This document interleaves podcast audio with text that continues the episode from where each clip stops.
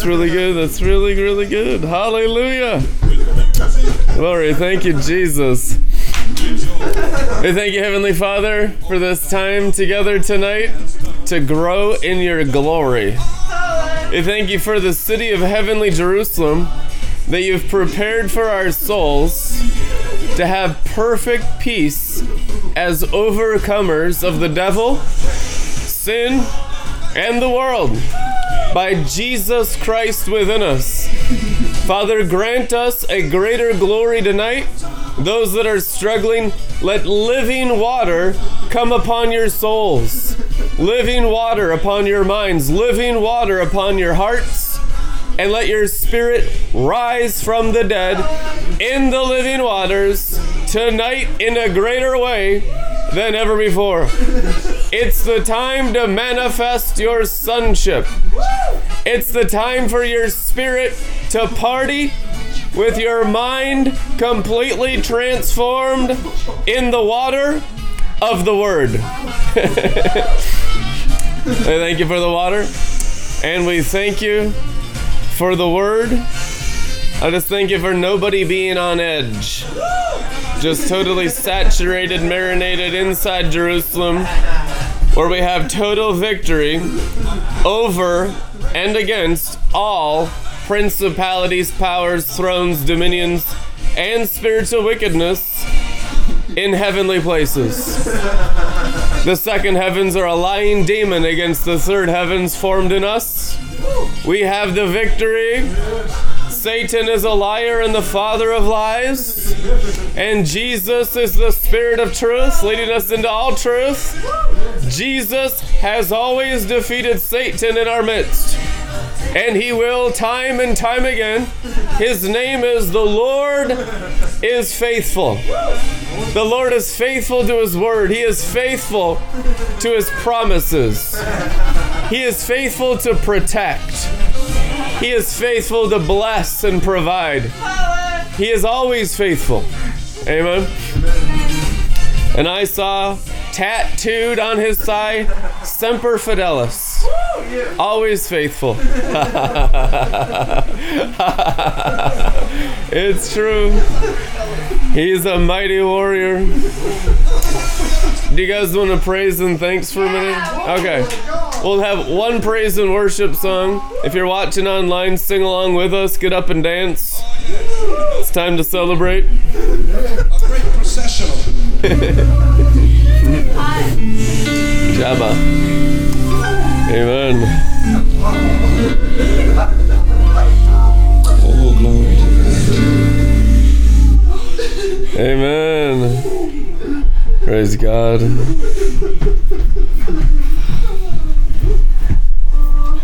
He is awesome in this place.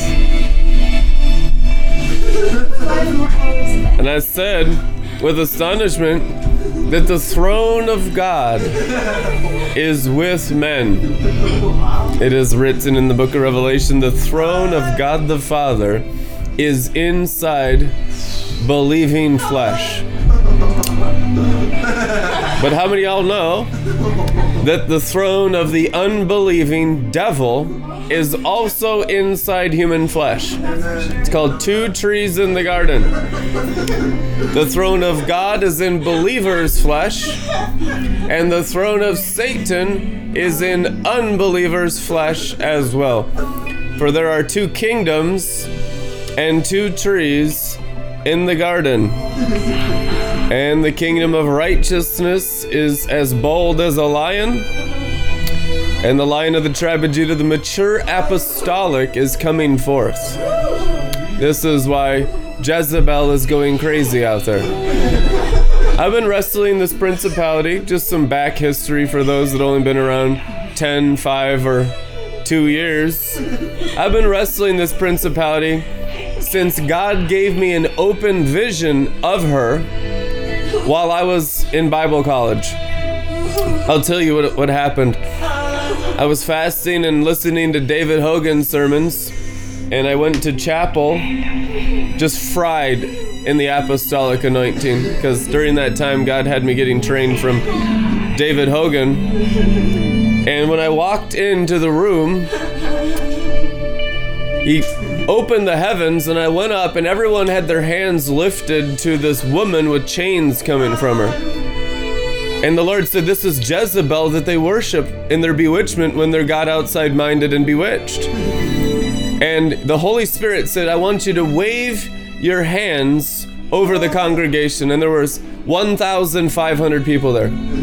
So I'm in the audience. The president of the university, North Central University, downtown Minneapolis Bible College, is on the stage. And as I waved my hand, in the apostolic anointing, 1,500 people started coughing and choking, revealing their chains and demon possession from the worship of Jezebel. Then the Holy Spirit said, They're worshiping this external Jesus that's no Jesus at all. This is the fruit of bewitchment.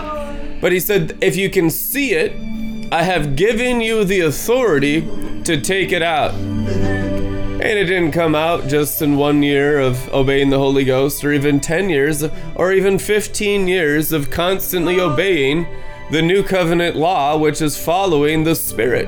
Those who follow the Spirit fulfill all the law, Galatians writes. So you can follow the Spirit and still have tremendous problems. Not so much internally anymore, but externally from what did John call them? What did Peter call them? What did Paul call them? the lawless. Lawlessness is not those that disobey natural law. Lawlessness, the man of lawlessness, the term for the Antichrist in Scripture, is those that disobey the law of the Holy Spirit. Those that don't obey the Spirit are in the man of lawlessness, and that's what you deal with with false brethren. False brethren is not a minor theme in the New Testament. It's anyone who serves the heart of man and woman. You understand that? Since the throne of God is in our spirit, if our hearts are uncircumcised, we're serving the heart of Satan in the uncircumcised heart. Do you understand? That's what makes a person a false brethren is the serving of the throne of false Jesus in the human heart. That's why they're emotional. That's why they can manipulate with emotions and feelings. They prey upon feelings and emotions. Demons are highly emotional creatures. Hateful, spiteful, manipulative, oftentimes incredibly intelligent shadow creatures. And they want you in agreement with them by whatever means necessary. The Bible says, Woe to the inhabitants of the earth. What's the earth reference but the earthen vessel? Woe to those who are in their own heart and not the heart of God, which is the Holy Spirit. The Holy Spirit is the outpoured heart of God the Father in all the earth. If your mind is renewed to the river of life, then you're in the Spirit in the Lord's day, then you're safe. The Holy Spirit is our protector from all demons, from anything the enemy would want to do to us. I said, Holy Ghost, what is all this? He says, it's Jezebel's last stand. And we've been wrestling this thing for so long. I've had hundreds and hundreds and hundreds of battles like this. And the encouraging thing of this battle, even though we're up in Eden Spa, and the most frustrating thing to the slanderers and the liars and the children of Satan is our enjoyment of the Garden of Eden while they're tormented down there in their sin and demons. That's what frustrates them the most that you are in a safe, high, secure place in the glory realm, and it can't be taken from you by a Martha.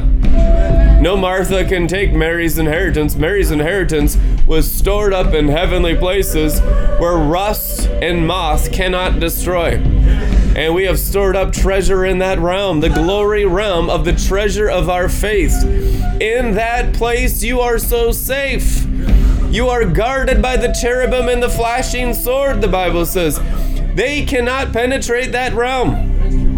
That's why when you get your heart circumcised into all the young warriors on the battlefield, he says, have no emotional investment in the enemy. Don't invest any emotion in the enemy because what they want to do is drain you. Hell is a place of stealing your energy, stealing your joy, stealing your peace.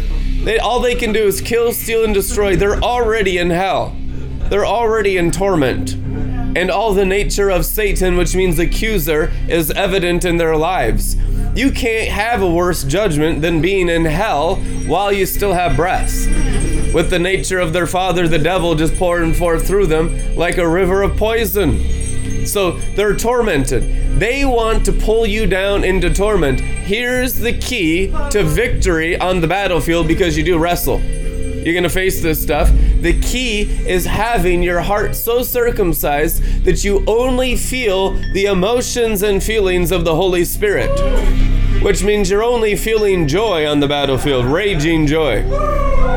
If you get heart attached, you will suffer some of the penalty of sin. Even though you're fighting the good fight of faith, younger soldiers don't understand yet fully that the battle belongs to the Lord and the Lord is the Spirit because they're still battling partially, not perfectly, but partially in the soul. They mean well, they want to help Jesus, they want to help the apostles and prophets and the fivefold pastors, teachers, and evangelists and those faithful to the river of life. The intentions are good. The issue is intentions are not enough. There needs to be a dissolving of the human heart to be accurate on the battlefield.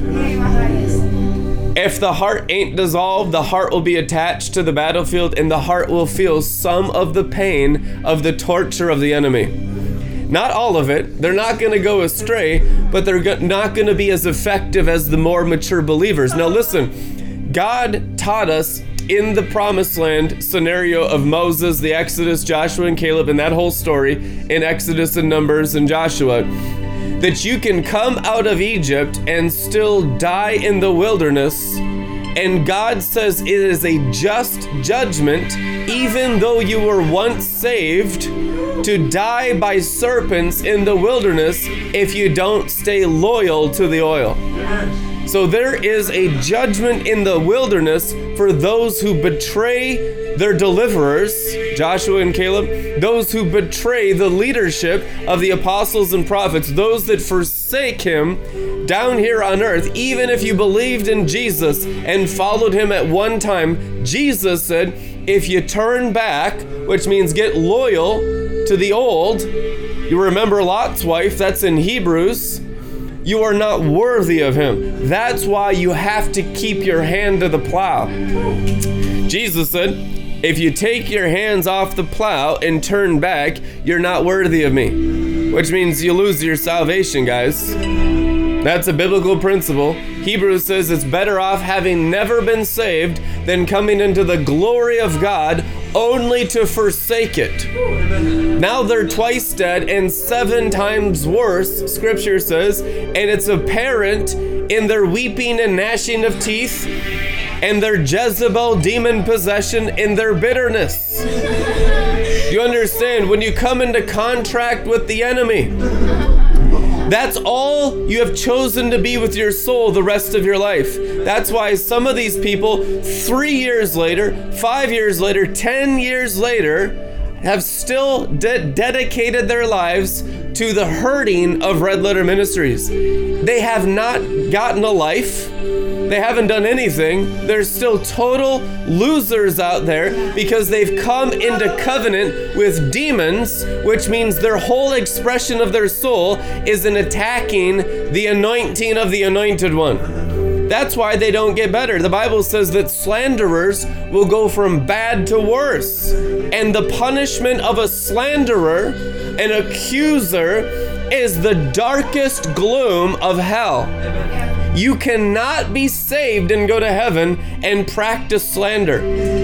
Most of the judgment of the apostles in the New Testament is against false brethren. And we're going to read some of that tonight.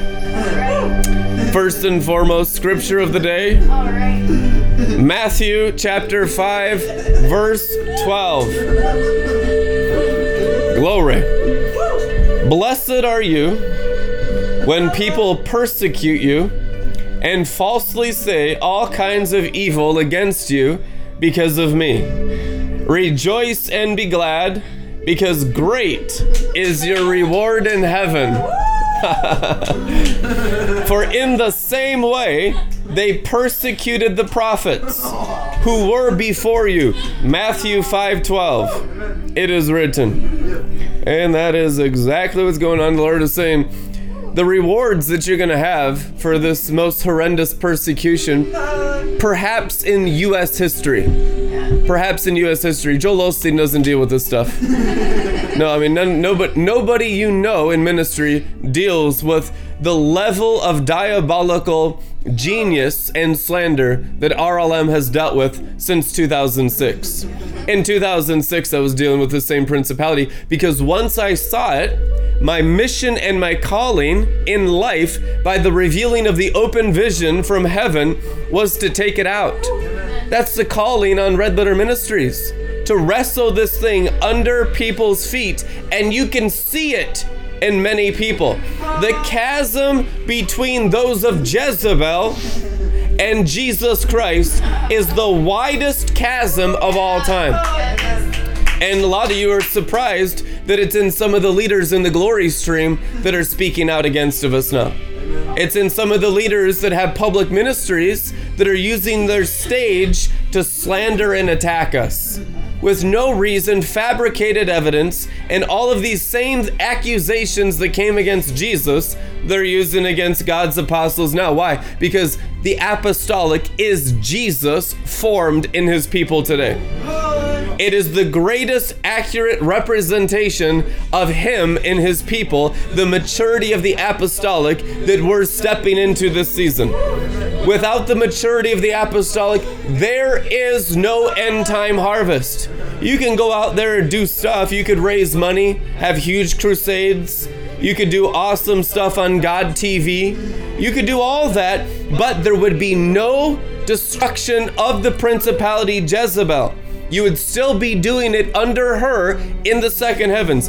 This mission, this assignment is to take that thing out for all humanity to have peace. Unless you take that thing out, this is the strongest demon in Satan's kingdom. It is.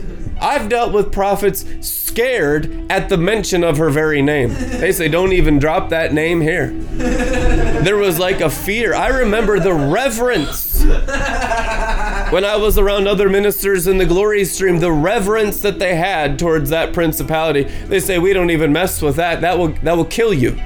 We just try to build up the young prophets and do the best we can and stay in our lane. Just stay in your lane. Don't pick a fight with stuff that God hasn't told you to pick a fight with. But God has told us to pick a fight with it. That was the commissioning in full time ministry. God created the vanguard as soldiers and warriors like King David. The vanguard of the armies of the living God is all David's. You are David's. It is a David company. It's not a singular David. The vanguard of the armies of the living God are all David's. It's true. Absolute facts. People messaging me from all over America this week saying, These slanders are coming against my business. This wicked witch Jezebel is not just attacking the priesthood of the apostles, she's attacking the businesses of the apostles, of the apostolic Davids, of those on the front lines. Doesn't mean you have to have a stage and a desk and a background and a microphone like this. You are wrestling in your own unique way. You are in the army of the living God today, fighting in your own way with your own sword. You've had a path, but spiritually, we are walking and marching together. It's true. Mentally and physically, there is differences because of a different testimony, a different walk in the same Holy Spirit, same Father, same Lord Jesus Christ of us all.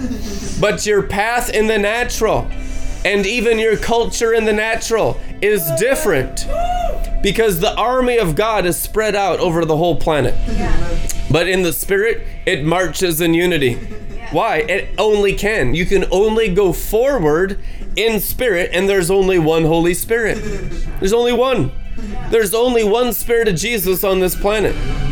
And right now is the time of dividing before those that are following false Jesus, whose name is Jezebel, in heart, and real Jesus, which is the river, in spirit and truth. In spirit and truth, guys. Some of these people that are worshippers of Jezebel will be saved. Many of them will go down in destruction to the weeping and gnashing of teeth. Some of them have blasphemed the Holy Spirit. You are that far in the end times. The great harvest, the Bible says, is the end of the world. And you are on the cusp of it right now. And it's the beginning of the new earth. But the Bible says the great harvest is the end of the old earth. And the old order of things is passing away. The old earth was governed by principalities. And these are the last governing principalities. Once you take Jezebel out, Rick Joyner's uh, last book about the final quest, I believe it's called The Path, says the great harvest is right after she sinks. She's that woman in Revelation that goes down into the sea. That woman is the Christian heart that has not been burnt on the altar. The uncircumcised died in the wilderness, y'all. If you read the Bible, those uncircumcised of heart, they might have been circumcised outwardly, which means false Jews, false Christians. Inwardly, they weren't circumcised in heart. Inwardly, they still served Egypt, and that's why they still died, even though they've been physically trans relocated by the prophet Moses. So, right now, we're dealing with a people learning the circumcision of the heart, how to be in spirit all the time. And the young ones who are partially there but haven't given their whole heart are learning. They're kind of watching John the Baptist and his disciples in the river right now, representing Elijah. Who's Elijah's enemy? Well, yeah, you know full well. It's Jezebel and the false prophetic that speaks out of the emotions of woman's heart. The woman in the garden is her name in Revelation. How many all know the Bible says that the throne of Satan and all the servants of Satan rally around the female heart. Eve was deceived, Adam was not, it is written, which means the curse of the fall, the embodiment of 200 million fallen angels, principalities, powers, thrones, and dominions, all spiritual ah. wickedness is inside the human, even female heart, because you're born of woman, so you have that same female heart. You're born of woman, and then until that born of woman is born again and shredded by the sword of the Spirit, you practice the curse in an animal form and not a born again new creature form. Real Christianity. That's what we're gonna get into. And this is this is why people get bitter. The Lord wants me to explain this stuff to you. A lot of you don't understand. How could you walk with the apostles and prophets in this generation and then turn into such hideous vipers? The reason is is because their hearts touched the fire of the altar. Once your heart touches the fire of the altar of the only God and you turn back, you have left your post in heaven like the fallen angels. So until you bring your heart back to the fire and burn it, all that's left for you is the judgment of the fallen angels. No, most Christians have not put their heart on the altar and they've never experienced the glory, and so there isn't that level of severity. But the level of severity for those whose hearts have touched the altar and touched the glory fire and understood the severity of the order of Melchizedek in serving God with a burning heart of glory fire and have said no and have taken their heart off of the altar are the most devil like Christians. They're not real Christians, they're false brethren, twice dead, bewitched. Those are the ones that blaspheme the Holy Spirit. Here is how a Christian blasphemes the Holy Spirit. Because you're going to see a lot of it. The love of many will wax cold, it is written. And so, this is how you lose permanently your salvation to eternal destruction with the fallen angels right now. Because some Christians are now doing it even in your midst. Even in your midst. That's how severe it is. It is when the heart was once on the altar and you took it off and no longer serve God with a burning heart. Now your selfishness of protecting your heart and the so called woundedness of the fire. Notice they're all wounded because they took their heart of their animal offering, of their heart and their brain, off the altar, and God hurt them. When God was healing them, they called it a wound.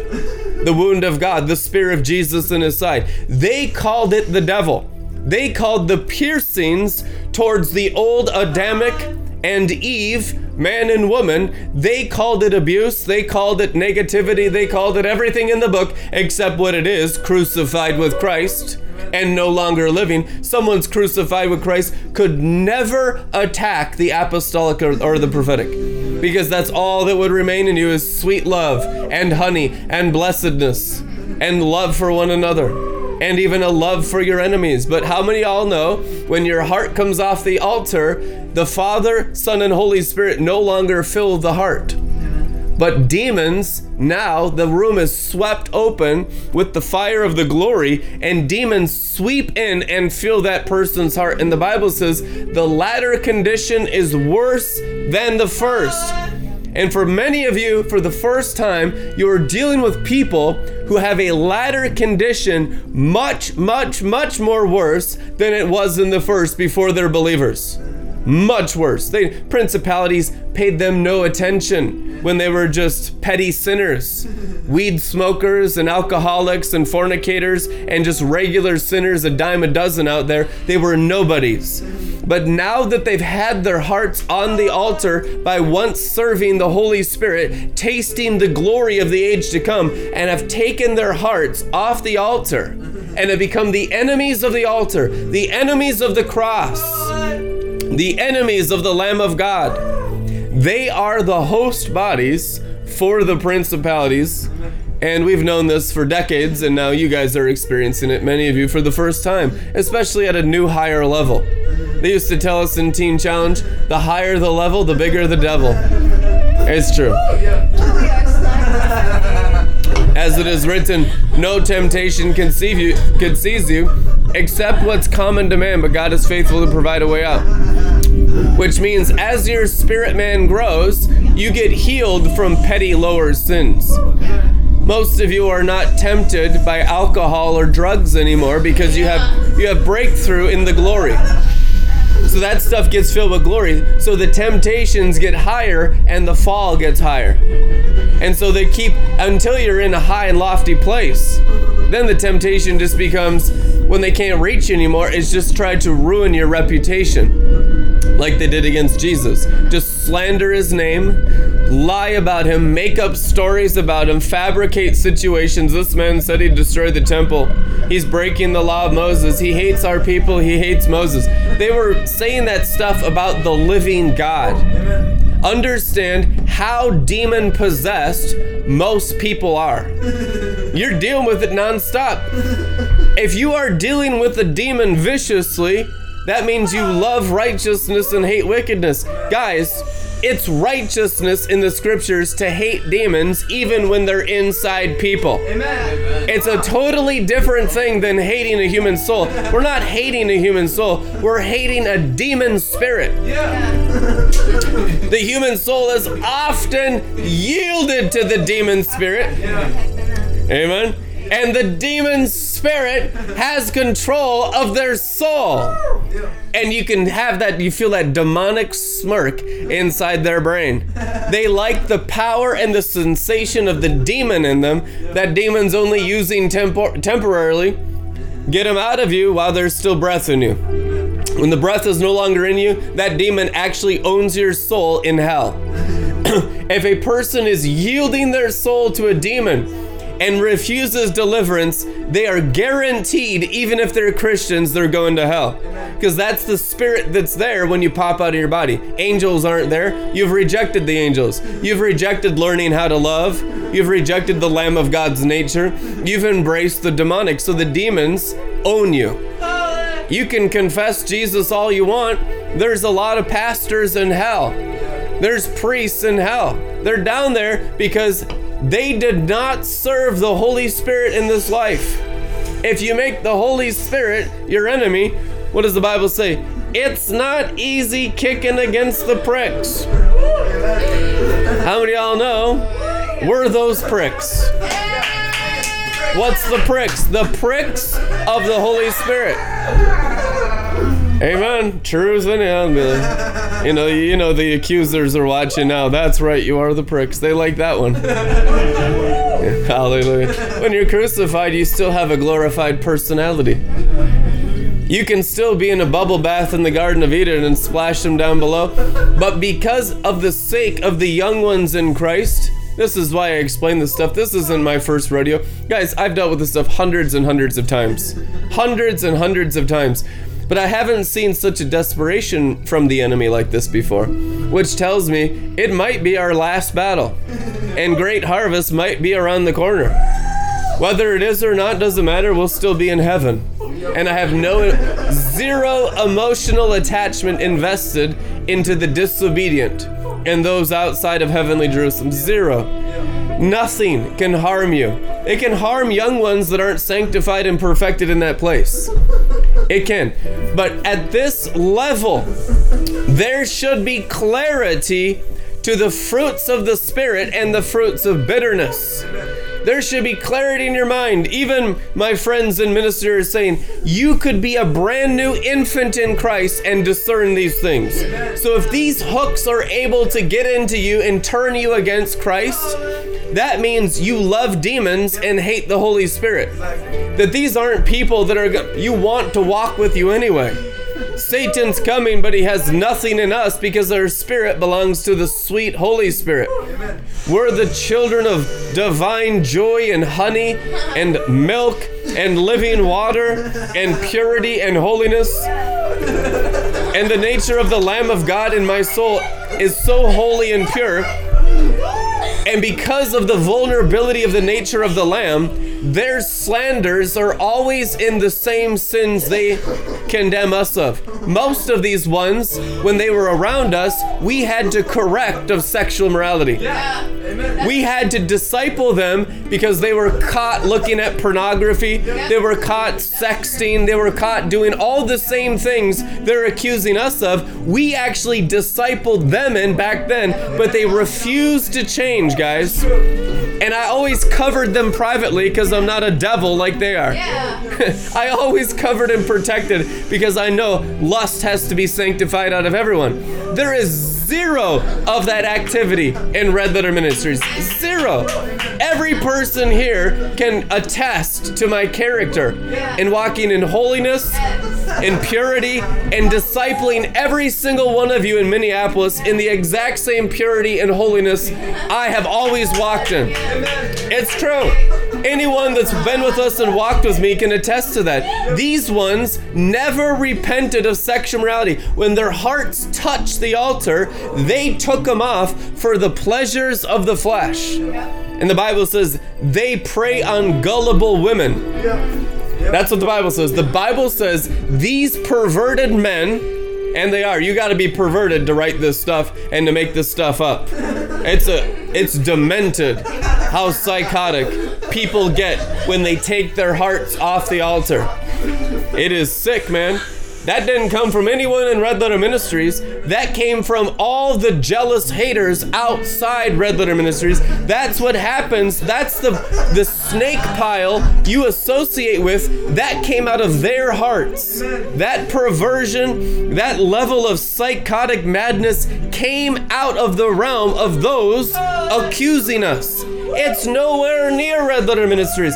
Understand that as young people coming in.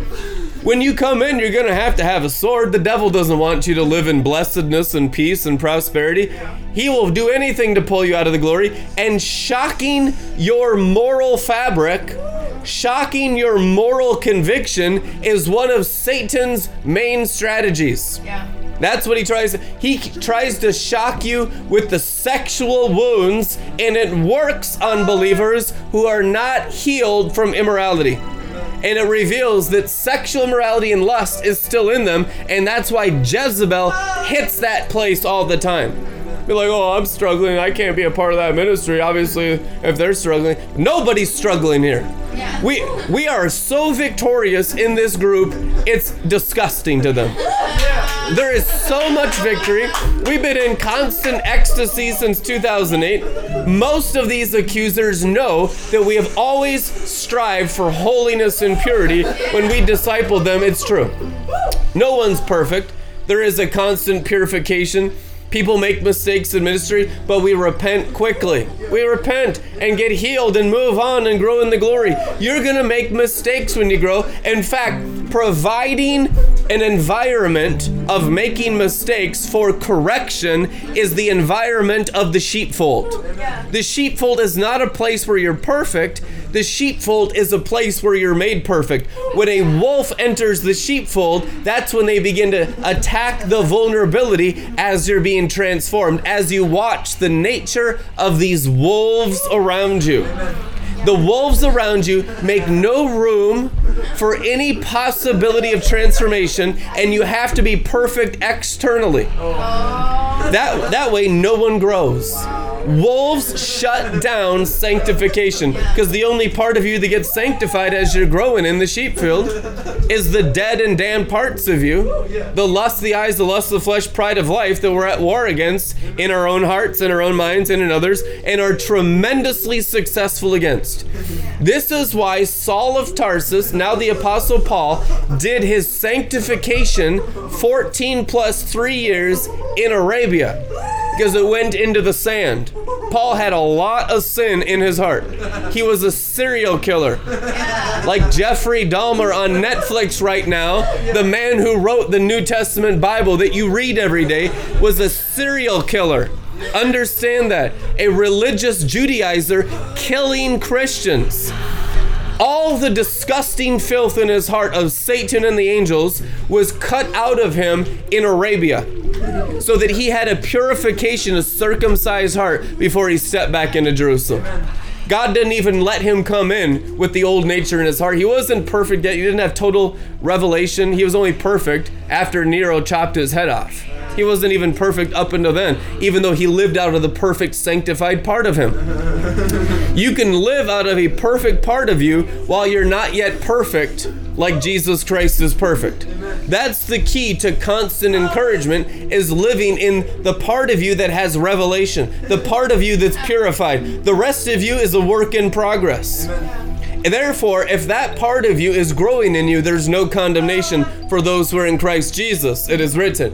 But if you're living out of the defiled part of you, if you're living out of the self righteous part of you, and not making progress in the Lamb of God's humility, now you've rejected sanctification, you've rejected the altar, and you become the enemy of the cross. You understand? The cross is your sanctifier. Yeah. What does it mean? Like the Bible says that many, not few, many have become the enemies of the cross. They have become the enemy of the circumcision of their heart. They have become the enemy of the throne of Jesus in spirit. And they have allied with the throne of the religious devil, the accuser of the brethren himself, in the uncircumcised heart, which is what woman and soul means in the book of Revelation. This is the woman of Revelation. It is a body of people married only to themselves. They are married only to the feelings in their heart. They are not married to Christ. They're not married to the fire of God. They're not married to any part of the kingdom of heaven. Their father is not the father of glory. Their father is Satan, the father of lies. Because in the uncircumcised heart, the unburnt, unsacrificed heart, the only thing that can grow is Satan and his lies. That's why they're still bad 10 years later, because they never put their heart back on the altar. If your heart is not on the altar, if you're not crucified with Christ, you can't have good fruit. We just reveal that with apostolic authority because it's the scripture. You are seeing biblical prophecy fulfilled before your very eyes. In fact, the time you're in right now, by the anointing of the sons of Issachar who understand the times and the seasons, you are in the time of Enoch for when all the wicked are to be removed. And if you read about it, the word wicked is false brethren. Judgment begins in the house of God. Many of these false brethren are in leadership in the charismatic church. Watch out now. Watch out now. It's true. Some of you are about to be widowed. Some of you will be widowed because your spouse has married the false prophet and is attacking the Elijah of the river of life. This is what happens to Jezebel and her prophets of heart, of female animal emotions, and all that motherly emotions that need to die. The motherly emotions in you will get you serving the devil all the time. He preys on female emotions. That's the center of the curse of the fall. That's the center of phileo, demon possessed false love. It's the female, it's what's written in the word. Eve was completely deceived, Adam was not. Where was the covenant of the curse of the fall? Inside Eve's heart, I tell you the truth. Adam followed Eve's heart, so he's fully guilty. He left the Holy Ghost as well. But the covenant in the curse of the fall is inside woman's very heart in her blood. That's why those born of woman have to be born again or they go to hell for the last 2,000 years. No one born of woman can go to heaven. Only those born of spirit and water, John chapter 3, born again, can go to heaven. Amen. Truth in you. Thank you, Jesus. So, this, what I'm doing now is exposing the root of the fall of all the warfare. The root is the throne of Satan inside the woman's heart. Okay? Now, the woman becomes the bride of Christ. It's only a bad ending for those that don't circumcise her. It's a very happy ending. In fact, this week it's been astonishing how much joy and glory there is over the victories of Jezebel. It's like it's already been done, but you're listening to the howling torments of those burning and sizzling in the lake of fire. The atmosphere is the clearest and cleanest and most glory filled and sweetest I have ever felt it today in the city of Minneapolis in my entire life. Been here since 1999. 24 years in this city. That's right. 23 years in Minneapolis. I came here October 99. It's been 23 years since I've been in the glory of God. And I tell you the truth, this is the clearest and cleanest it's been because our calling is not lateral. Our calling is vertical. Understand this. There are as many prophetic people tuning in that are learning the prophetic more accurately. Revelation 14 14 is the key to the great harvest. Seated on the white cloud in the heavens. The sheepfold on earth, woe to the inhabitants in the earth. Just forget about that. The sheepfold is upon the clouds, the firmament, the skyline, sky people. The breakthrough is taking the atmosphere over the earth, the firmament. That's what it's called in the Bible. The firmament of the righteousness of God in Christ in us. This is how you take it an internal union with your spirit and soul and mind renewed. And the mind is okay, the brain is okay to being on the earth when the spirit and the soul are lifted up into the clouds. Revelation 14 14 is a cloud representing the snake line of the overcomer. Once you're seated on the clouds, your inner man is above the curse. There's an elevation in this earth where you can be above the curse of the fall and still yet be in the body. Let's read about it. Amplified Classic Philippians chapter 3 in the glory. Amen. Check this out. For the rest, my brethren, delight yourselves in the Lord and continue to rejoice that you are in him. To keep writing to you over and over of the same things is not irksome to me, and it is a precaution for your safety.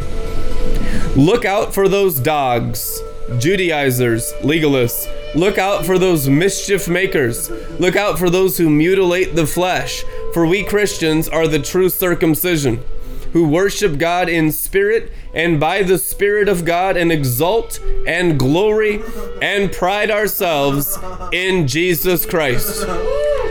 A narcissistic free zone. Put that on our accusers' foreheads and stamp them. This is a pride free zone because we exalt and delight and pride ourselves in Jesus Christ. I'd like to welcome everybody to a higher glory realm that very few know about. A place where you pride in Jesus. You know about the Bible? The Bible says pride in Jesus Christ. They just talking about. Amen.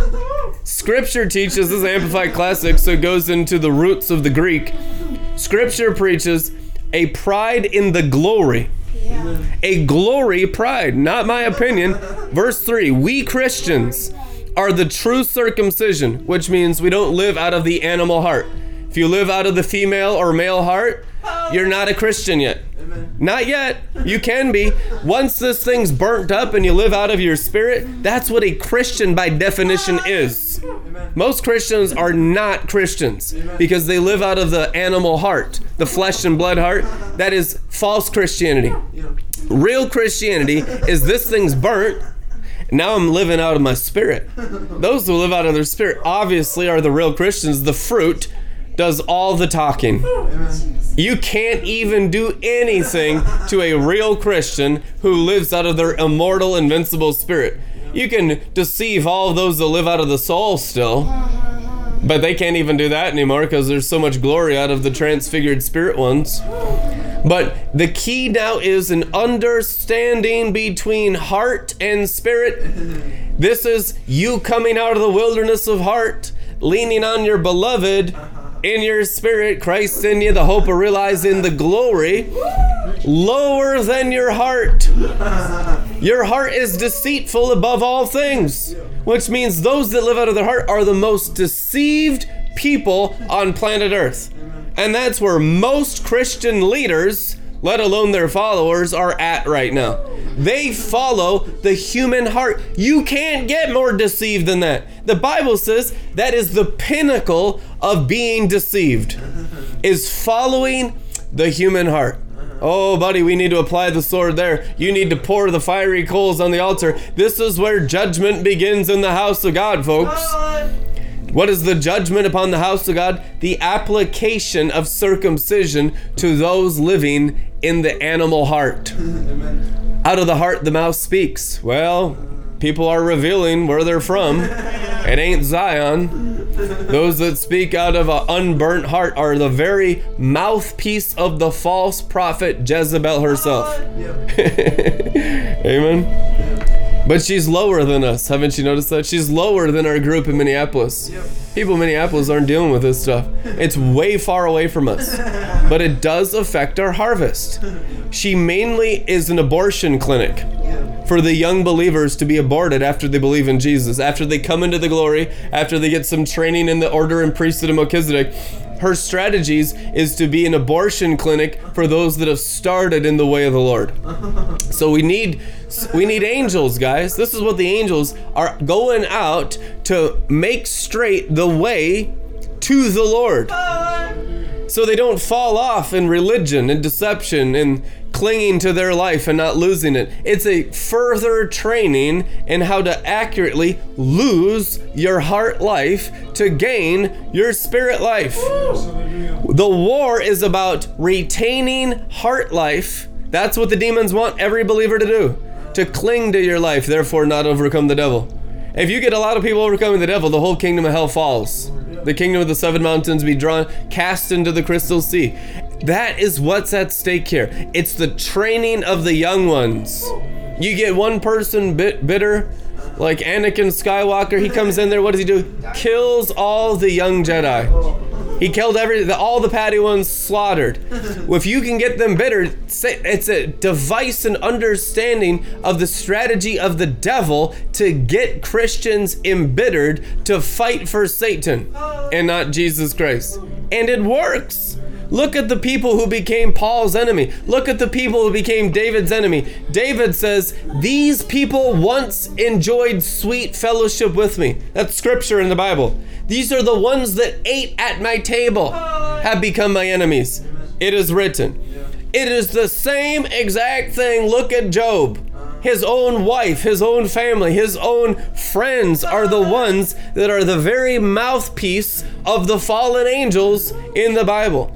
Satan didn't come to Job directly, he came to him through his wife and his three friends.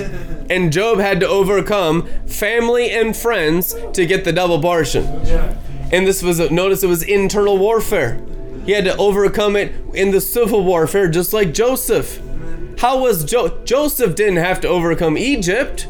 Joseph had to overcome Abraham, Isaac, and Jacob. Joseph had to overcome his 11 brothers. Yeah. And by doing so and staying loyal in his spirit and not joining in the bitterness of his 11, the murder of the 11, he saved them all. Yeah. Don't think they're all to be saved because that's not what's to happen here. There will be many examples of those that betray the apostolic before the time is over. We've already seen many destroyed. God doesn't wish for any to perish. We know the verse. We have it memorized in spirit and truth, activated, walking in it for decades. What's interesting for all the young ones is watching it work out so that you can gain actual wisdom. Real wisdom, which is real authority of the heavenly Jerusalem. The Father is using all of this for you to grow in your own experiences, either up or down. Some are going to grow in the demonic anointing. There's a growing in the demonic, and there's a growing in the Holy Ghost. Both seeds grow, both trees are growing in the garden. You are growing bad fruit or you are growing good fruit, and they both get a 30, 60, and 100 fold. There's a promotion in Satan's kingdom for those that murder the prophets. That's why they do it. They get rewarded by the devil. There's a reward. They're the killing, stealing, and destroying. When they come in and kill a prophet, they try to take everything of that house. They would steal all of their gold. When the Romans would come in and kill the Christians, they would steal all of their money. They'd steal their business. They'd sell their children to slavery. They'd sell their, their wife into sex cults. They'd sell them. You know, this is what happened in the first century because you would loot and plunder that house. That is why they attack the real believers because there's a demonic reward for attacking them. If you didn't get anything out of it, it would never happen because greed is one of the main roots of why they attack the true believers. What Satan rewards his wickedness, and you grow in rank and authority to those that obey the human heart, which is the throne of Satan. Hallelujah. That's why they do it. Understand the reward system of hell. You need to understand the reward system of heaven as well. God's the rewarder of those who diligently seek Him. And along the way, you're going to have that same reward system of the wicked attacking you. Because the bigger you are in Christ, the bigger their rewards from Satan by taking you out, attacking you, hurting you, killing you, destroying you, and all, doing all that stuff. But if you stay faithful and fighting the good fight of faith, you get the reward. There is a great reward to those who endure. Now let's go back to Matthew chapter 5. This will be fun. Let's do it in the Passion Translation. Yeah. Glory. If you haven't seen yet, we released Psalms 1 through 95 in the Red Letter Ministries YouTube channel with read along and music.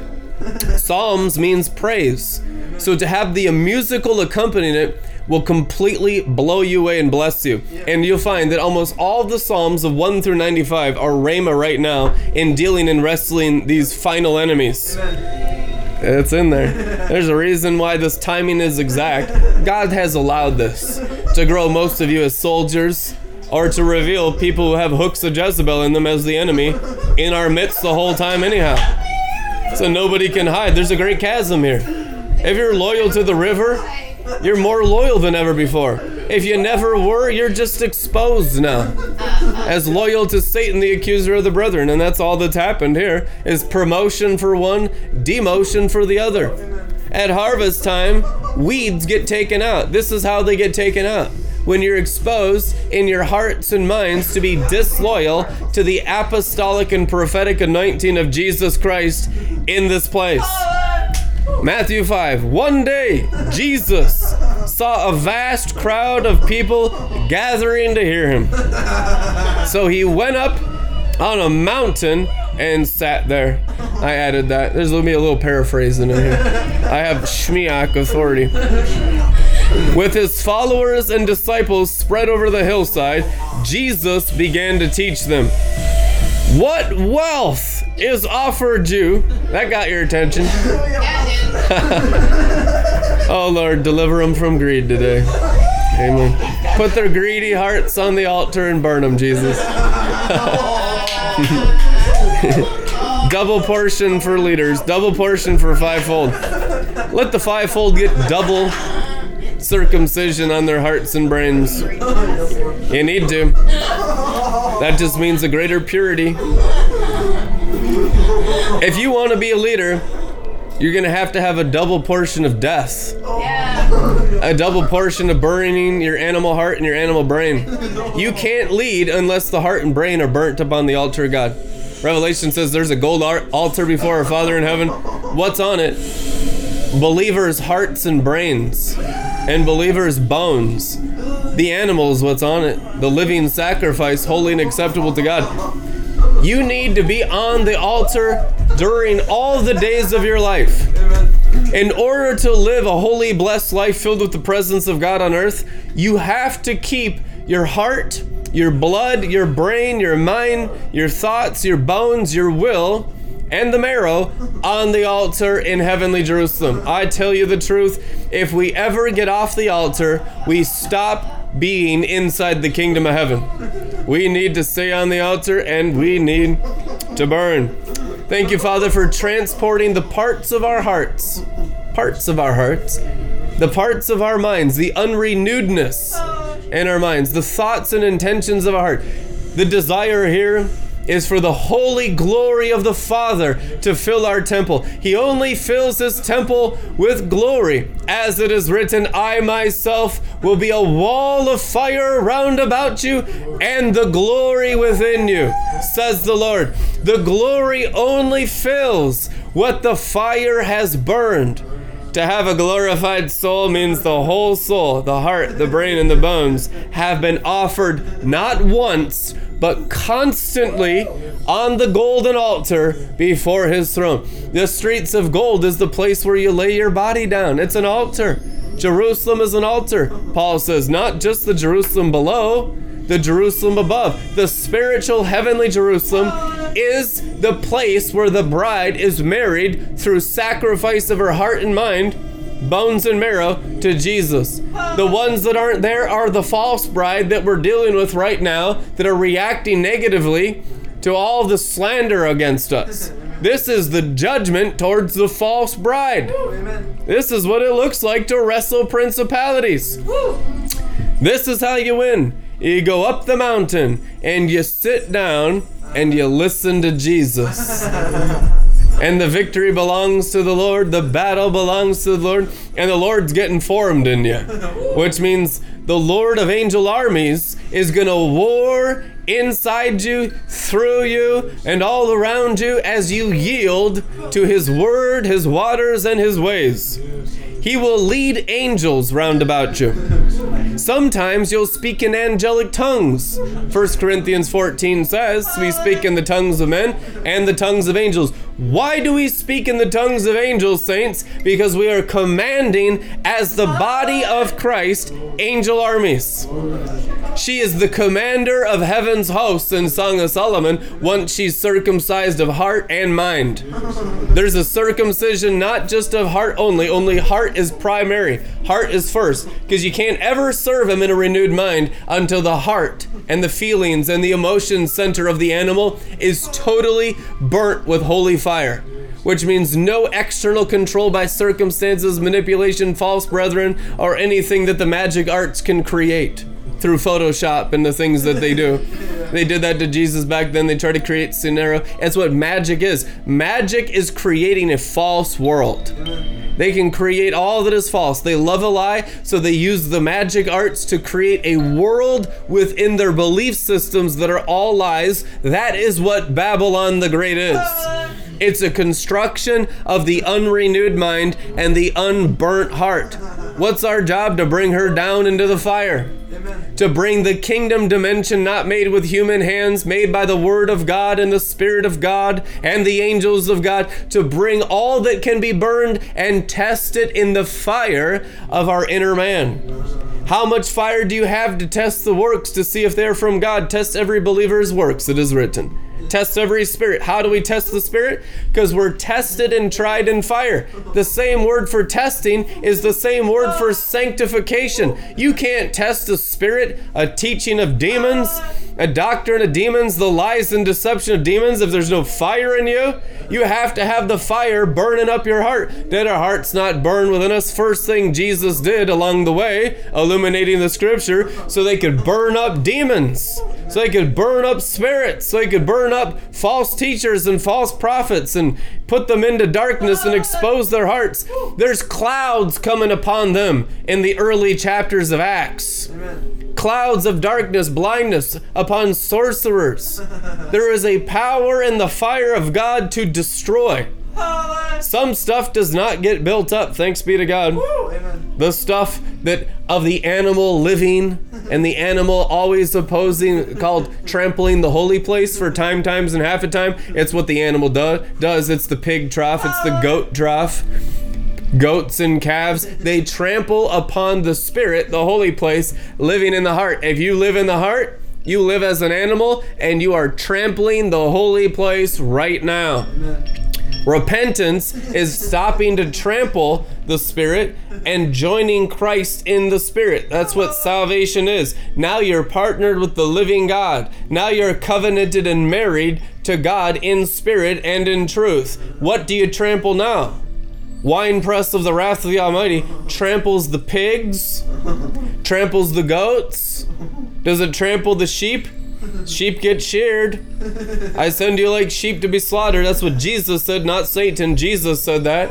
There's a slaughter of the sheep each season and level from glory to glory, which is the fears and the scales of pride coming off your heart and your mind, culture coming out of you, bloodline coming out of you things and past experiences, hurts, feelings, emotions, all the cares of this world, all of the DNA of the world getting burnt off of you layer after layer after layer, every degree of glory as sheep who love Jesus and live in the sheepfold.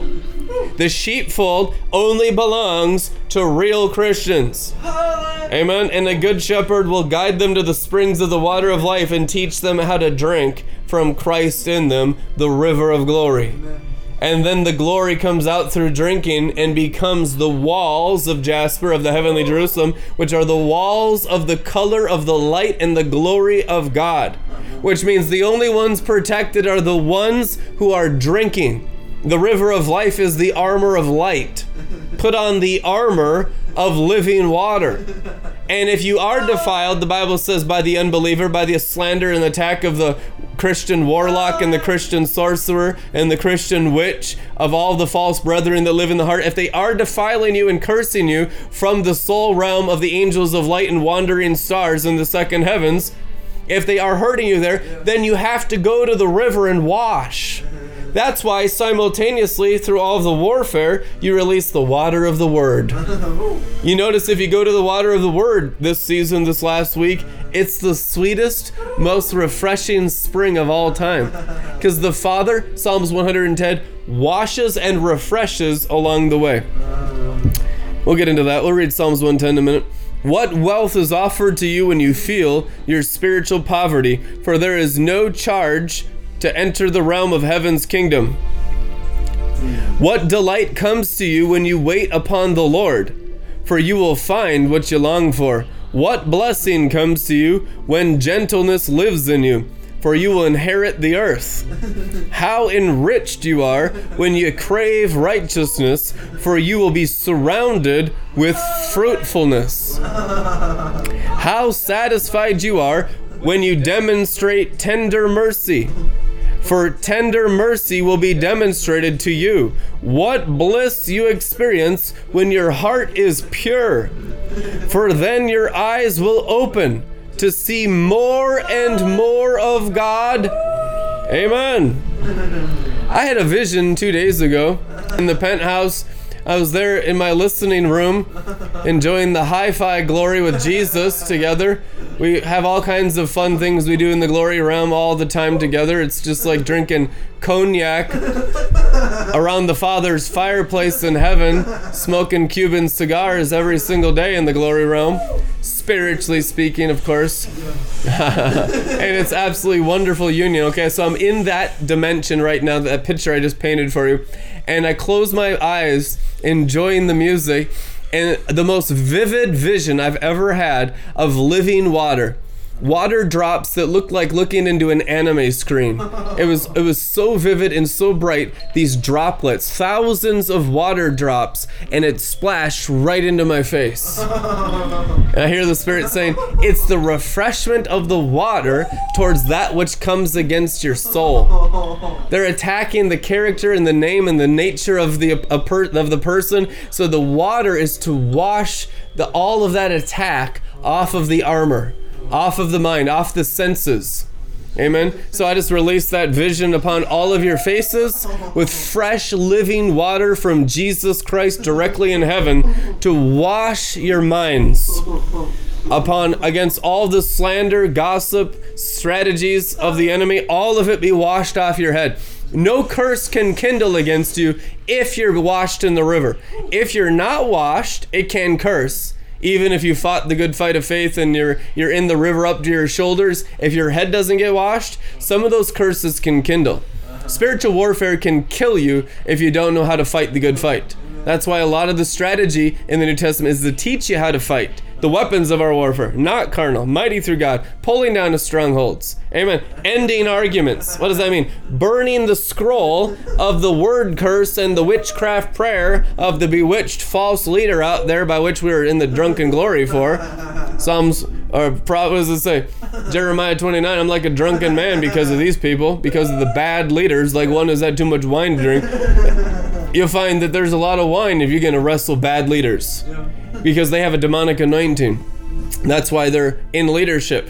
A lot of them that minister out of the heart, it's because the devil anointed them, angels of light. There's a false light anointing, a false glory that's still very much factional, divisional.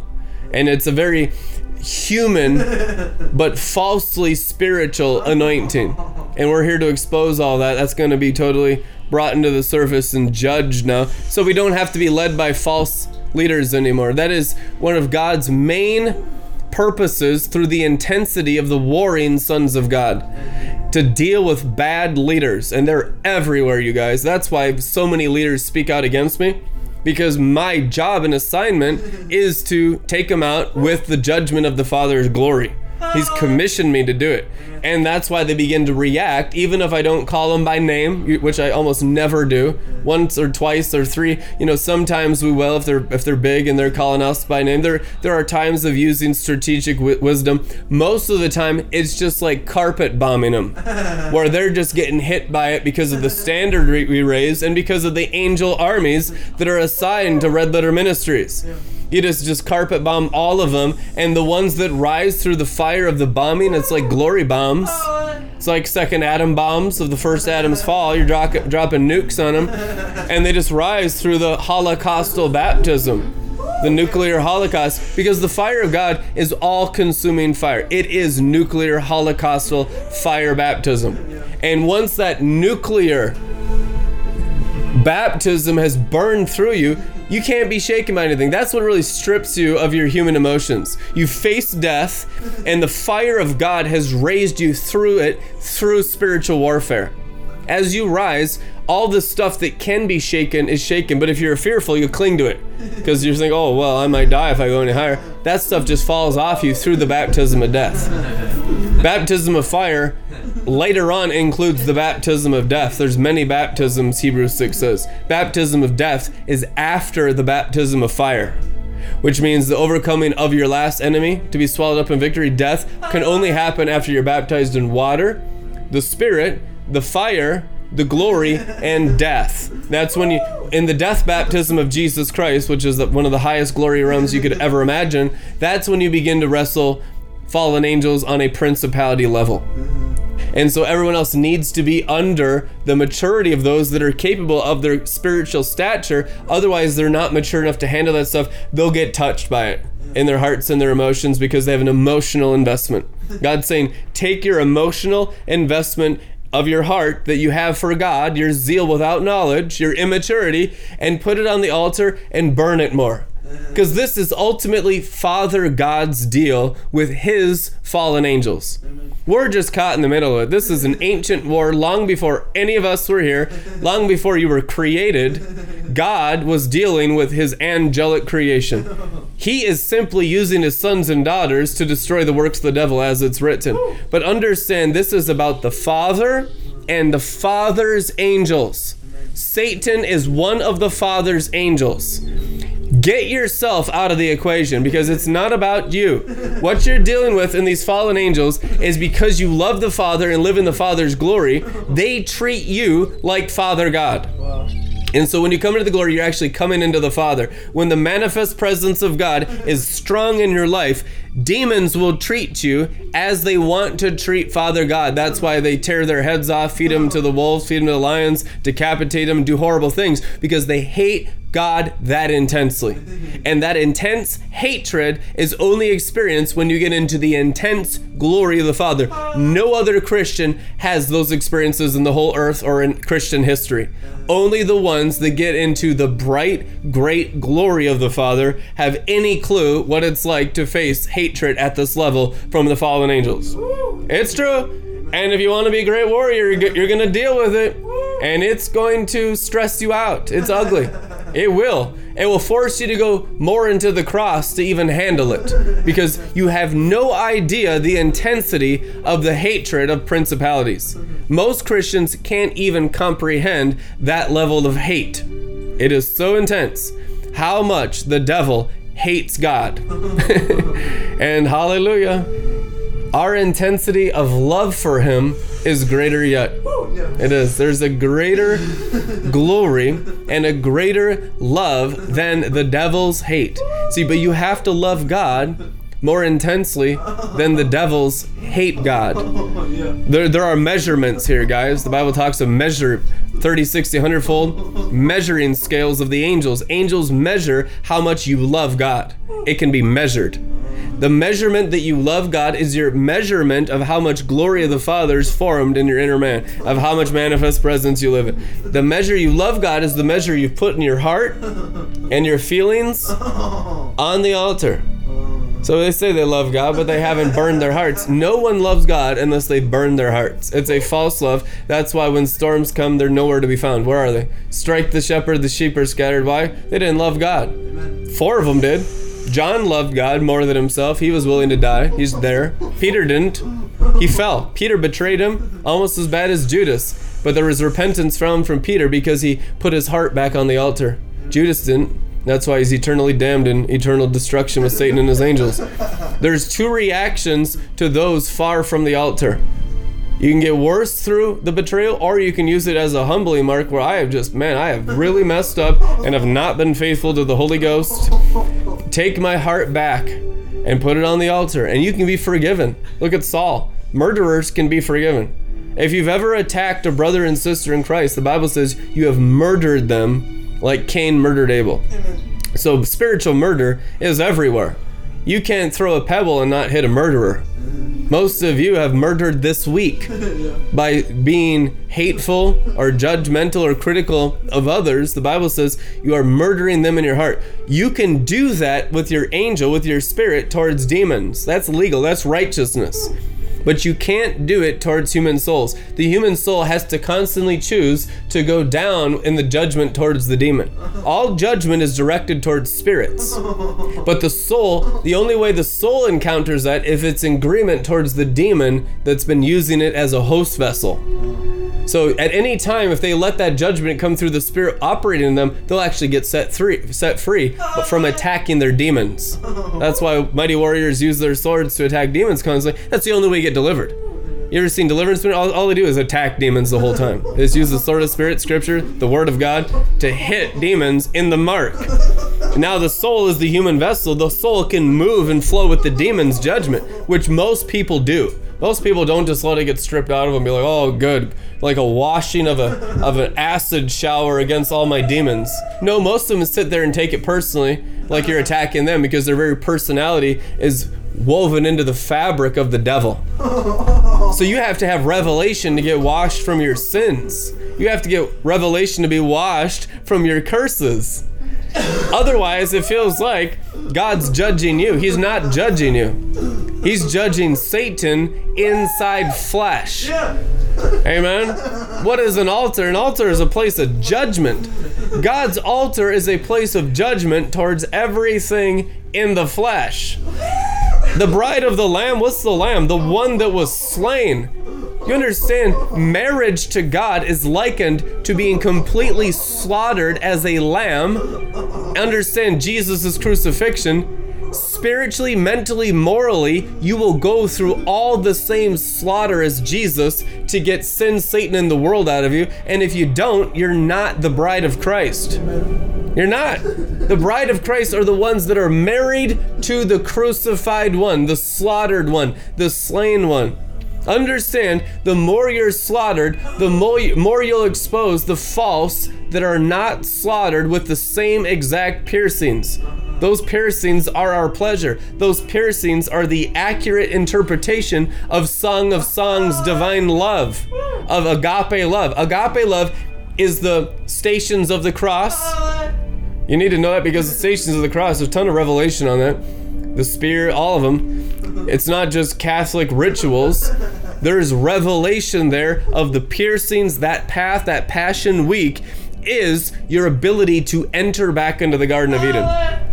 Mystics that understood that stuff, they lived raptured all the time. Some of them at the end of their life because of revelations of the stations of the cross and the piercings of Christ didn't even walk anymore. They levitated because they were so slain with his piercings. maturing in Christ is only maturing in the piercings of the heart. You can't mature in anything of the Holy Ghost until you mature in the slaughter of the cross towards the heart and the mind.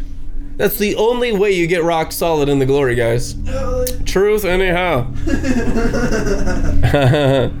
so, once you preach and bring revelation about this stuff, it exposes the ones that are the enemies of those piercings. They're the enemies of the kingdom in a false version where your heart doesn't have to be pierced. You can live opinionated, you can live emotional. You know, to practice human emotions is the essence of witchcraft. witchcraft is the practice of the manipulation of the animal's feelings and emotions. You understand? That's what witchcraft is. All of you are getting delivered from witchcraft. All of you have used the feelings of your heart to choose the words out of your mouth, which is sorcery. Out of the heart, the mouth speaks. Guess what? If the heart's slain, you stop speaking sorcery. You stop practicing witchcraft. Only through the circumcision of your heart can you be forgiven of witchcraft, which is what? Rebellion, and stubbornness, which is the sin of sorcery, it says in Samuel. Stubbornness, sorcery, witchcraft, rebellion. Where? All in our hearts. Your heart, my heart, enemies' hearts, allied heart, believers' hearts, unbelievers' hearts. It don't matter. It is the whole origin of man inside the heart. And if it's not dealt with, you'll never taste the divine your entire life. To taste the divine, you go to war against the heart. Amen. The more you slaughter it with the word of God, with the fire of God, with your angels, with the visions you encounter, the interpretation at the cost of self. Uh-huh. Most of the people that are full of Satan, it's always their right and it's someone else that's wrong. Uh. It's always at someone else's expense. Uh. That's when you're in false Christianity. It's always others' planks and specks in the eye, applying it to the person that hurted, hurt you, wounded you, all that. That's the evidence that Satan owns and controls your soul. When it's applied to your own heart, that's the nature of the Lamb. Amen? And so that means more of the Spirit is able to get through. So even when judgment, the Bible says, even when judgment comes upon the wicked and the slanderer and the murderer and the accuser of the brethren, the Bible says that same judgment will also pass through the righteous. Uh-huh. The righteous and the wicked have the same judgment. It's the glory. So don't think judgment's just going to come upon those people attacking you. Uh-huh. The same exact judgment will come upon you and vindicate you. You'll have to pass through fire. You'll have to burn your heart. That's why these battles make true warriors of divine love stronger and stronger the more experience they have. Amen. How ecstatic when people insult and persecute you and speak all kinds of cruel lies about you, how ecstatic your love is for Jesus Christ. Matthew 5:11 Passion Translation. It's evidence that you're living in the glory, that you're actually in ecstasy. You understand that? Persecution is likened to those who practice ecstasy. Practicing the glory strongly. You are enriched and bear the wounds of being persecuted for doing what is right, for that is when you experience the realm of heaven's kingdom. So leap for joy, since your heavenly reward is great. For you are being rejected the same way the prophets were before you. Notice there is the great joy, there is the ecstasy, there is the glory that goes along with the insults and the persecution. So, once you start to go into the glory, what's the price you pay? People attacking the ecstasies of the glory. That's the true biblical definition of persecution is when they're slandering you for the glory of God and the evidence of the glory. It's written here now, Matthew 5 through 12. The evidence that it's real persecution is that you are in an ecstasy of the glory of his joy. We'll read it one more time. Matthew 5:10. This is really the unveiling of all the activity in your life and what you do with in this final battle. How enriched you are when you bear the wounds of being persecuted for doing what is right. For that is when you experience the realm of heaven's kingdom. How ecstatic you can be when people insult and persecute you and speak all kinds of cruel lies about you because of your love for me. So leap for joy, since your heavenly reward is great. When the attacks are at that level that they're creating scenarios, creating lies about you. Jesus said that's when the measurable reward that you have in heaven has hit the level called greatness, which means obviously we are great in heaven. Truth anyhow. This is the evidence. The word is the justice scales. The word is the measurement of the accuracy of the Christian and believer's life. When this level is applied to you, that's when you're great in the kingdom, and all believers need to understand that in the kingdom. Amen. It's important. Who why would you follow anyone that's not great in the kingdom of heaven? You have to be deceived and not understand the word. Amen. The whole point is to grow in the greatness of his joy, ecstasy, rapture, and delight, suffering because the natural man is paying back what the spirit man has profited in Christ. If a thief be caught stealing, he must repay sevenfold. What's the thief, guys? The flesh and those who serve it, the ah. beast and those who ride it, the seven headed beast. What is it to ride the beast? It means to submit your soul to your outer man. That's the beast system is Christians submitted to their outer man instead of Christians submitted to the Holy Spirit in their inner man, and there's more submitted to their outer man than the few and the remnant that are submitted to their inner man. Don't think it's the majority, it's a vast minority. Look at Elijah. God always tells me it's like the numbers of Elijah. In Elijah's day, there was 950 false of Asherah and Jezebel compared to one of God the Father. It was 950 to 1. I believe it's the exact same situation in the USA right now at the climax of the ages. You're dealing with 950 false, soulish, external, bewitched, angel of light to one, the remnant of a remnant, that is God inside minded, living in the river that flows out of your belly for those who believe. Those that are actually submitted to the Spirit, obedient to the new covenant law. What's the new covenant law? Following and obeying the Holy Spirit in the inner man in the rich treasury of glory. Those that don't obey and submit to the Spirit in their own spirit are not following Jesus. Only those that know Him out of the belly flows rivers are the ones following the Holy Spirit in this world. Try to find God inside minded Christians in Babylon. You'd be there a long time with a magnifying glass. It's rare. But there is a remnant. There's a remnant that loves him in spirit. There's a remnant that's ready to realize the glory of following Christ in their spirit. Our job, Bible says, we preach to awaken hearts. It means this word goes forth for your brain to live in the latter rain, for your brain to be put into your spirit. You can live all the days of your life in the glory of God and not have an emotional investment in Babylon's destruction and not be attached to the false brethren that are being severely punished right now. For the judgment comes forth through the maturity in you. You are the ones that raise the standard and condemn the world. Like Noah, these are the days of Noah, a man of righteousness who raised a standard and destroyed the world. You're not going to destroy it with floods and hurricanes. We rebuke that off of Florida right now. Bam. Bam. We're destroying it spiritually in the shadow dimension of demons. Woe to the inhabitants of the earth because we're going to flood it with fire so strongly that shadows can't move in the earth dimension. Shadows can't move through DNA. Then we'll have world peace. Amen. Psalms 110. We'll end with this. It's going to be a fiery week of fire.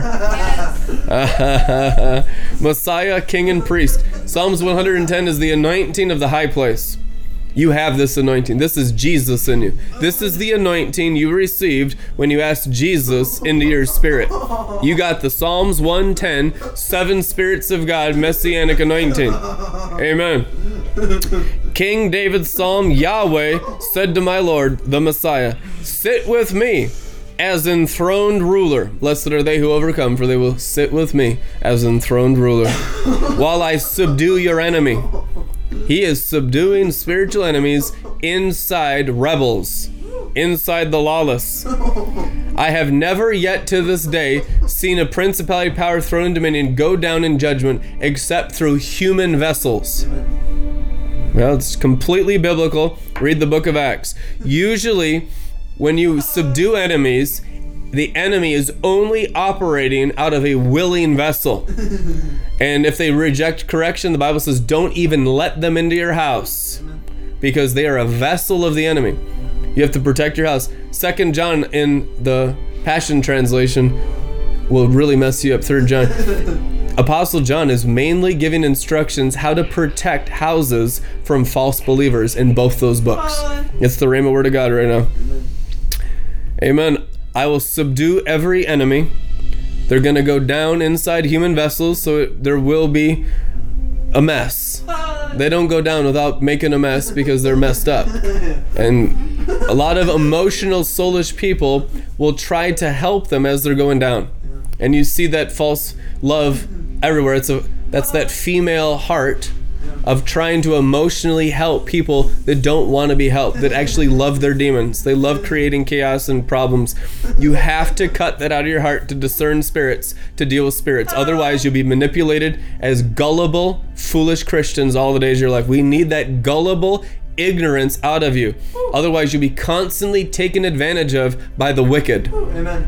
Amen. It's maturity. It's real love. Agape is a cross. Apply the cross to their heart. Wash if they weep and gnash their teeth towards you and say, "Oh, you just sympathize with Brandon and make you pick sides and becomes this whole dramatic situation." That person loves the devil. You can test them immediately by simply applying the cross and the altar of fire upon the animal's heart. If they don't want heaven, Make sure you understand that person loves Satan, loves doing the will of their father, the devil, and f- forbid their company from amongst you. It's written hundred times in the New Testament. So you can really test the heart, which is mean test the spirit to see if they really want heaven or if they really enjoy hell. Because many of these people, younger believers, are trying to help. They want hell. You need to stop that. Stop sympathizing for the devil and his sons and daughters. These people are adults that have chosen their paths. In Jesus' name. They will bow low before you. I will make them a footstool for your feet. Holy Spirit was tell- talking to me a couple weeks ago about the footstool. Heaven's throne, earth is footstool. What is the function of a footstool? Pleasure. To lift up your feet in a La-Z-Boy recliner. A footstool is not a place of work, it's a place of comfort and rest. Which means, this is a promise to you people right now, that the earth be your footstool, which means that the earth and all of its inhabitants, when you're crucified with Christ and his nature's pouring forth through you like a river, will serve your holy pleasure. It's true. The whole function of this judgment is to make the earth a servant of divine pleasure. Notice the people that reject that aspect of the Bible, they are fighting the word of turning the earth into God's slave for pleasure. Song of Solomon says that they are the slaves of love. What the outer man is being brought into slavery to agape of the inner man.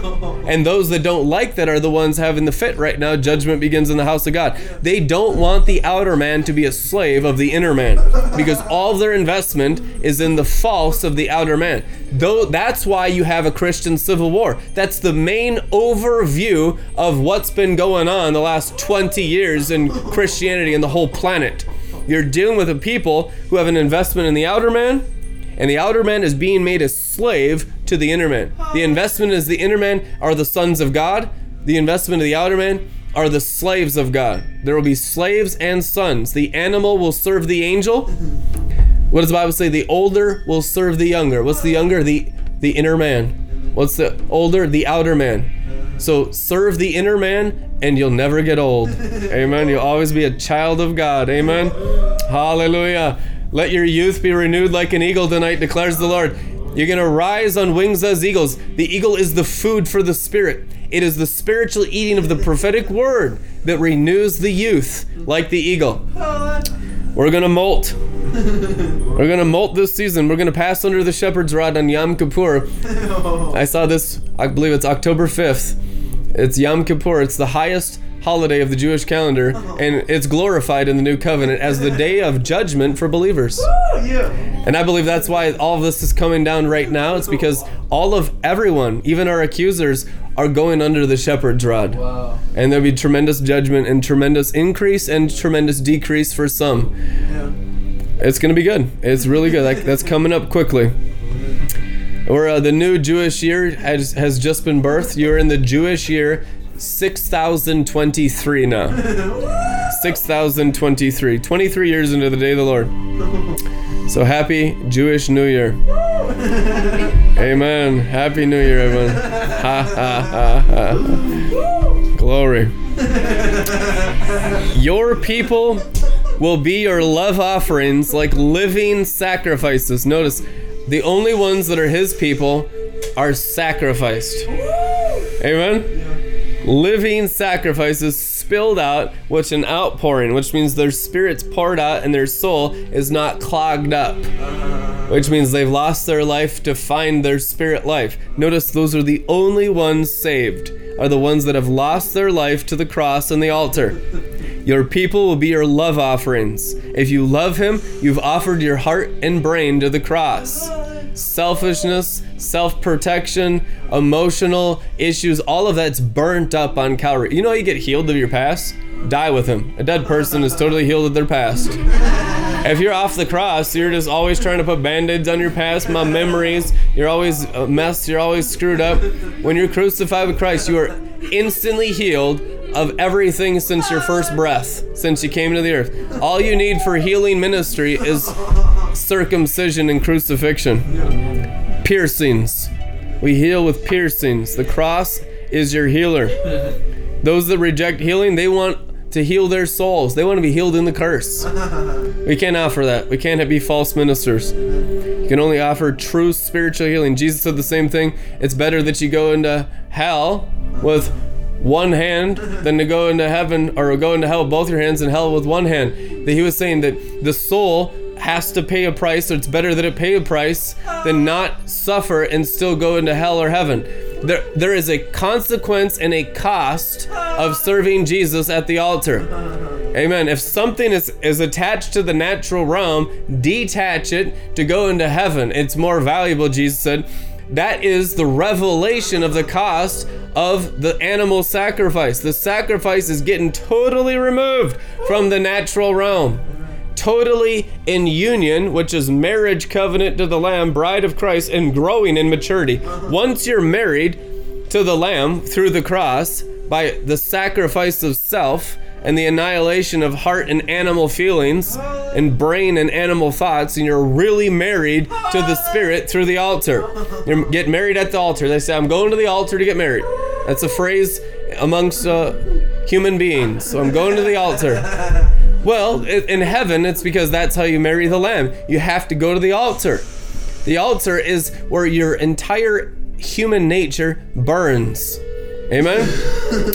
so once that thing burns, now you begin to live as a more mature bride. That's what we need. Amongst those that understand these things, that are obeying these biblical principles and walking in them, now we need to mature as sacrificed ones. Ones that are slain with him will grow in wisdom to rule the world. This is the place of mature training in righteousness. Notice Hebrews 6 says you have to go through the baptisms of death righteousness, judgment, all of that first in order to get trained in righteousness, which is how to rule the world as a king and a lord of the King of Kings and Lord of Lords. But we have so many people that haven't even sacrificed their hearts and minds that are living in the human form. You can't get training in righteousness there.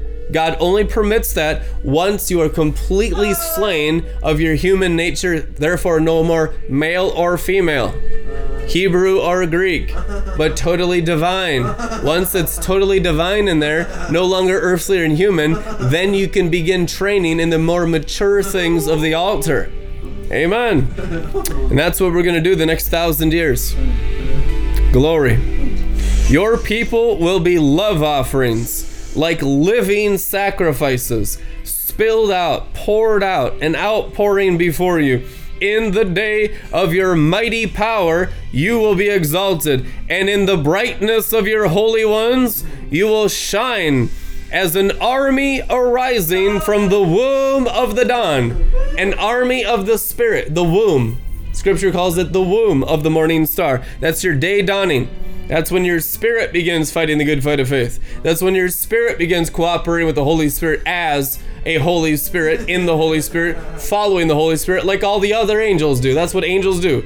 They're in the Holy Spirit. Holy Spirit's the animation of the light of all the holy angels, two thirds that obey Him, and also the animation of your spirit. That's why they're the angel like sons of God.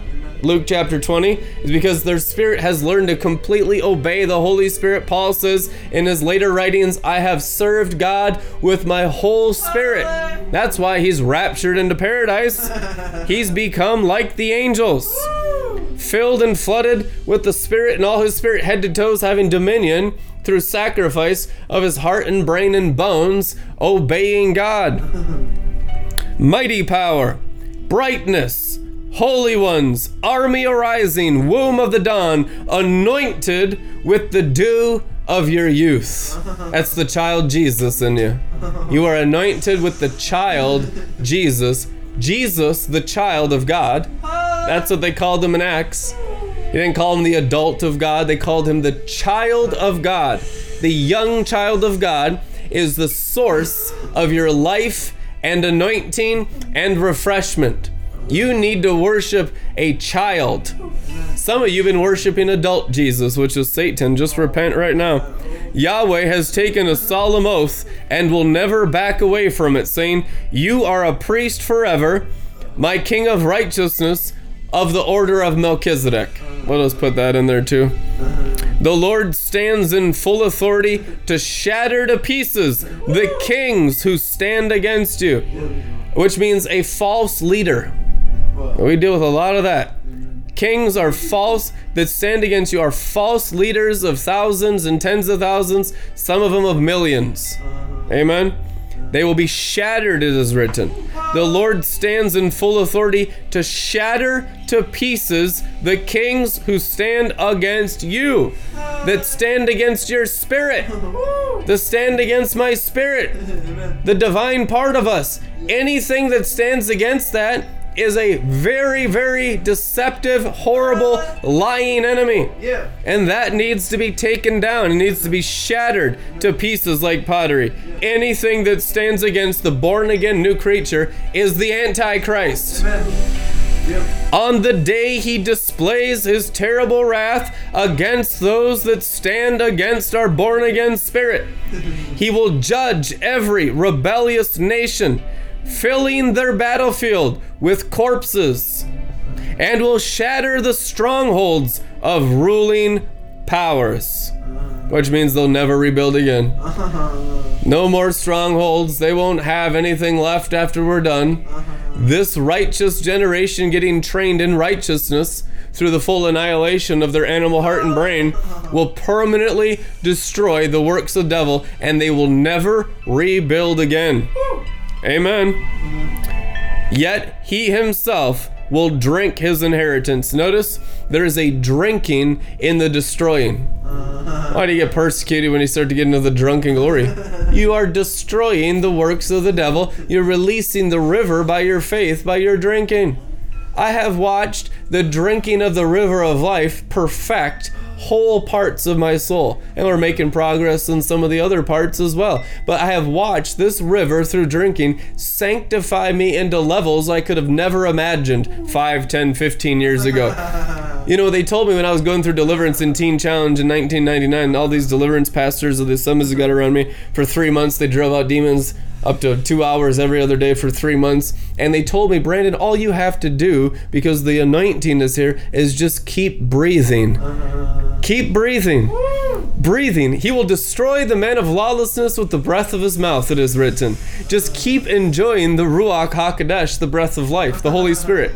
He said, All you have to do to get delivered is breathe in this day and enjoy the breath of life. You need deliverance?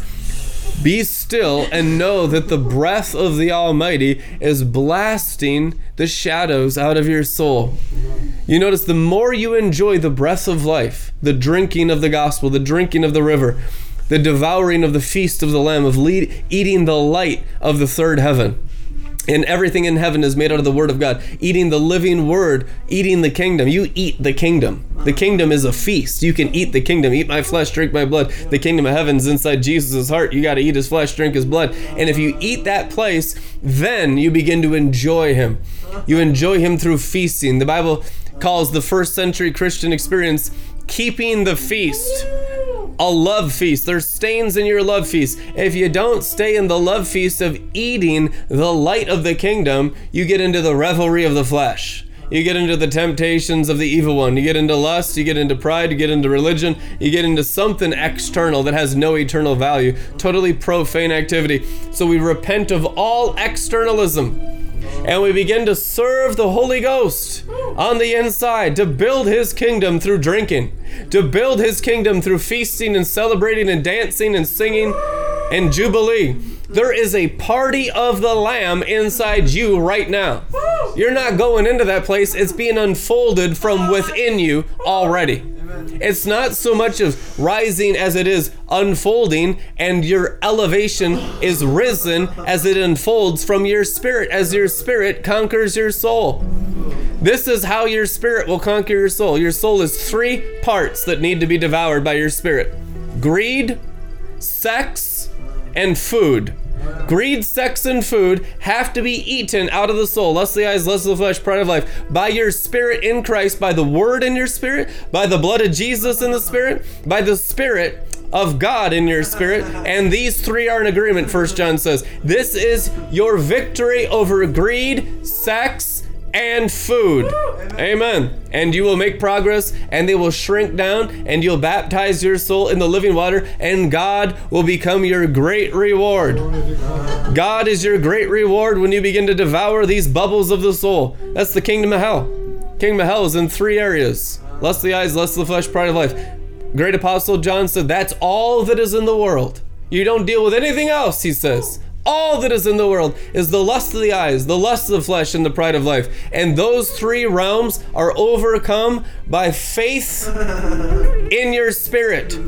By the faith of God in your spirit. Who is them who's overcome the devil? He who believes in the Son of God. He has overcome the devil. And these three realms of temptation. Satan only tempted Jesus in three realms because only three exist. If there was more, he would have given a fourth and a fifth and a sixth and a seventh. Eh, anyway, he didn't. He only had three: lust of the eyes, lust of the flesh, pride of life. Go on, get on to the temple. Reward without obedience was one of them. Before Jesus had obeyed the Father, have all this reward, the kingdoms of this world. People, Christians lose their salvation when they get into reward without obedience because they come into covenant with Satan. Just in the temptations of Jesus, Satan is tempting you the same way he tempted Christ. You got to get into radical obedience. The rewards come afterward. You need to know he's a rewarder of those who diligently obey him because it's fun in the sun as you get undone from religion. But you have to obey in order to save the day. you have to obey to grow in the glory. Without obedience, no one will see the Lord. And his obedience is to the Spirit of holiness in which we rise. Spirit of holiness, you are our master in this place. You are the law of the new covenant, Spirit of holiness. What is the law? The law is obeying the Spirit of holiness. And He is here in this place. We declare, Spirit of holiness, you are our master. You are our Lord. You are our God, and you are our Savior. You are the fullness of Jesus and the Father present with us. We make the Spirit of holiness, the Holy Ghost, our master and our best friend, our Father, our comforter, our paraclete. We can't do one thing apart from you, the Bible says, but in you we're more than conquerors. We need to know you more, Spirit of holiness. Illuminate the word into our spirit. We give you our hearts and our minds and our bones and everything tonight. We give you all the drama in our life. We give you the battle against accusers and slanderers and enemies. We give you the battle against persecution, misunderstanding. The battle belongs to the Lord who is the Spirit. And the Spirit will justify us. And the Spirit will vindicate us. And the Spirit has vengeance in his outstretched right arm. And the Spirit is the revenge of the Holy Ghost upon Satan and his angels. And everything the devil has done against the saints, the Spirit will reward us for and repay us for, for the Spirit is our justice. Holy Ghost, we thank you for being our justifier, our sanctifier, and during these great and glorious times, our glorifier. You are our glorifier, Holy Ghost. Love you, Lord. Bless everyone at the sound of my ble- uh, sound of my voice with a blessing of glorification, that they may know you as their glorifier. Wash them, heal them, raise them up. Get them in the river. Make them disciples of Elijah against Jezebel. Let them hate wickedness and love righteousness, therefore being whacked in the drunken glory, the oil of joy beyond their fellow companions. Make them mighty soldiers of the prophetic and the apostolic. Stir up the gifts you've imparted into their spirit. Let them come forth now in the body of Christ to help many. In Jesus' mighty name. Amen. Glory to God. Hallelujah. Bless you guys. It's going to be a fiery week of fire. Partner with this ministry. Slander's main attempt against the apostles and prophets is to cut off finances. You want to punch the teeth out of the devil? Give an offering into the apostolic anointing. Blessed are they who give into God. Good measure, pressed down, overflowing. It'll come back sevenfold. The Bible even says a thousandfold in Deuteronomy 1:11. God will bless you for blessing him when you're obedient with financial wealth, God will pour you out such a blessing you can't even contain it. Malachi chapter 3, He's excited to do it for those who are excited to give into the anointing that destroys the yoke. In Jesus' name, amen. Bless you guys. We'll see you tomorrow. Glory to God.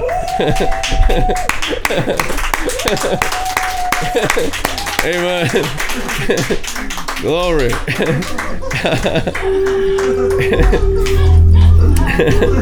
Amen.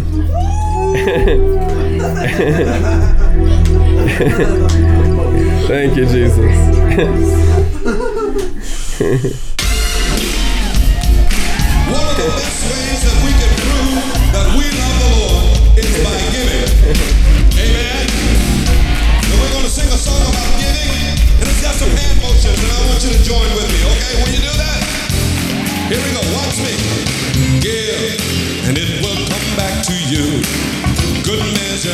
Pressed down, shaken together, and running over.